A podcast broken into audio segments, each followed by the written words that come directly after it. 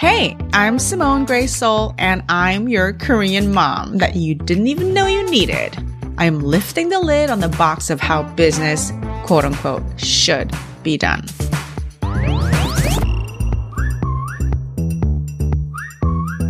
Hey, recently an amazing movie came out that I went straight to the movie theaters to watch, and that is the Barbie movie. and I know, I know it is like so ubiquitous and it is just like I love the movie and I love Barbie, but even for me, it was like a little bit too much. Like everywhere I looked, it was like pink, pink, pink. I'm like, okay, it's a bit much.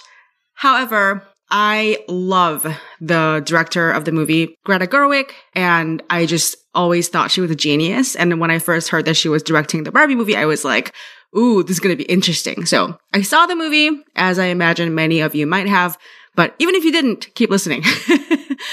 and it just inspired a line of thought that I thought was really powerful for me to share with those of you who are women entrepreneurs. Now, if you saw the movie, you might remember, and even if you didn't, I think you'll really appreciate this really famous monologue, this speech that America Ferrera, or her role in the movie, Gloria, delivered in the film which is the following. I'm just going to read the whole thing because it's just really powerful. She says, It is literally impossible to be a woman. You're so beautiful and so smart, and it kills me that you don't think you're good enough. Like, we always have to be extraordinary, but somehow we're always doing it wrong. You have to be thin, but not too thin, and you can never say you want to be thin. You have to say that you want to be healthy, but also you have to be thin. You have to have money, but you can't ask for money because that's crass. You have to be a boss, but you can't be mean. You have to lead, but you can't squash other people's ideas. You're supposed to love being a mother, but don't talk about your kids all the damn time. You have to be a career woman, but always also be looking out for other people. You have to answer for men's bad behavior, which is insane, but if you point that out, you're accused of complaining. You're supposed to stay pretty for men, but not so pretty that you tempt them too much or that you threaten other women because you're supposed to be part of the sisterhood. But always stand out and always be grateful, but never forget that the system is rigged. So find a way to acknowledge that, but also always be grateful. You have to never get old, never be rude, never show off, never be selfish, never fall down, never fail, never show fear, never get out of line. It's too hard. It's too contradictory and nobody gives you a medal or says thank you. And it turns out, in fact, that not only are you doing everything wrong, but also everything is your fault. I'm just so tired of watching myself and every single other woman tie herself into knots so that people will like us. And if all of that is also true for a doll just representing women, then I don't even know. So I'm not just gonna read the whole rest of the movie. That's the speech. And you can tell I just got so teary in the middle of it. Like I cried in the middle of the speech in the movie in the theater. And I just cried again reading this because I just feel this as a woman, you know, and you'll feel this even if you're not a woman, but you have been socialized as a woman. And I came home and I just started thinking about how this applies particularly in a specific way to women entrepreneurs and the impossible standards that we are set up to meet. And here's my version of America Ferrera's speech in the Barbie movie. As a woman entrepreneur, you're supposed to charge your worth, but also how dare you get paid when so many people are in need?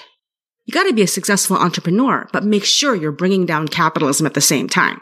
Pay yourself enough and pay others well and save for emergency funds and retirement and give scholarships and discounts to people who need it. And if you're not doing it all perfectly in a failing rigged economy, you're either a greedy oppressor or a martyr, or you just suck at business and money management. Put yourself out there repeatedly, but don't be gross and spammy. Do it before you're ready. Shoot for the stars, but also wear your degrees, wear your credentials. Lead the industry and also disrupt it and cleanse it of all of its shadows, all at the same time. Use your voice to make a change, unless it triggers someone else. Show that you care for social issues, but also, ew, don't be performative. If you have a business, you better meet the emotional, intellectual, ethical, administrative, logistical, financial demands of your business and also be a perfect mom. You know, our child really needs their mom, you know? Studies say that blah, blah, blah, blah, blah. Have one target audience, but also don't exclude anyone. Zero in on how your ideal customer thinks and behaves and also know and anticipate the needs of everyone else who might ever see your content. And don't forget to keep every employee happy. If you don't, you're a bitch. This comes from CatherineHammond.life on Instagram.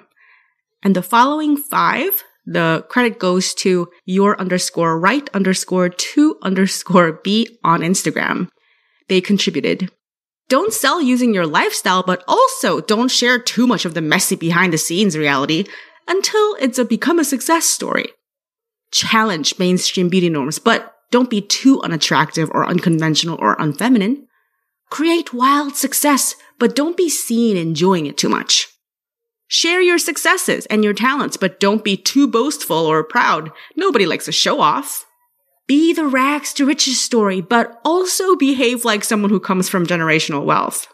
You'll be aggressively conditioned from childhood to strive for a very narrow standard of beauty and even punished if you don't meet it. But if you're perceived as caring about it in any way in your marketing, you're perpetuating toxic ideals and oppressing other women. Prioritize self-care.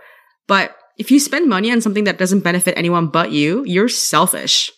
Be confident but humble attractive, but not a tryhard. Be extraordinary, but relatable. Edgy, but a safe space for everyone. Hardworking, but relaxed. Ambitious, but not desperate. Be an expert, but also be just like the rest of us. This list too makes me so emotional and exhausted at the same time. You know, I shared an earlier version of this list on Instagram and you saw that I included some amazing contribution from a couple of you. I know that so many of us are feeling all of these expectations and always feel like we're doing something wrong, that we're letting someone down and that it's all our fault. I hope that just being read this list is liberating and illuminating like giving women less money and you know women are still paid less than men right? Giving women less money less power less leverage less resources and setting them up for impossible standards so they'll spend the entire time fighting over the scraps doubting themselves and criticizing each other instead of going after the larger systems at play and the white men who control and benefit from them that's a brilliant move from the patriarchy. And guess what? We get to opt out Let's boycott unrealistic standards. Let's boycott having to be everything for everyone. Let's boycott shame. Let's boycott a persistent amorphous sense of inadequacy. Let's boycott. It's all our fault. It's all my fault. I firmly believe that a piece of the patriarchy crumbles and dies every time a woman refuses to apologize for being herself. A piece of the patriarchy crumbles and dies every time a woman decides that she is qualified period. That she is good enough, period. That no one gets to censor or edit or shame her, period. That she is worthy of what she wants. She is worthy of what she takes pleasure in, period. And between all of us, even if it's just those of us listening to this podcast, that's a lot of pieces of the patriarchy that can crumble and die. We can do this. I'll talk to you next week. If you're looking for a one stop shop where you can find the best of my teaching, all organized into a beautiful and actionable sequence, guess what? I got you. I took the best of my podcast episodes and created a whole damn workbook around them. It's called the Simone Starter Pack and it's the ultimate marketing cheat sheet. I got countless emails from folks who downloaded it saying, this free resource is worth more than all these courses I paid thousands of dollars for. So what are you waiting for? Go grab the Simone Starter Pack. The link is in the show notes. I can't wait to see what amazing results you'll get from it.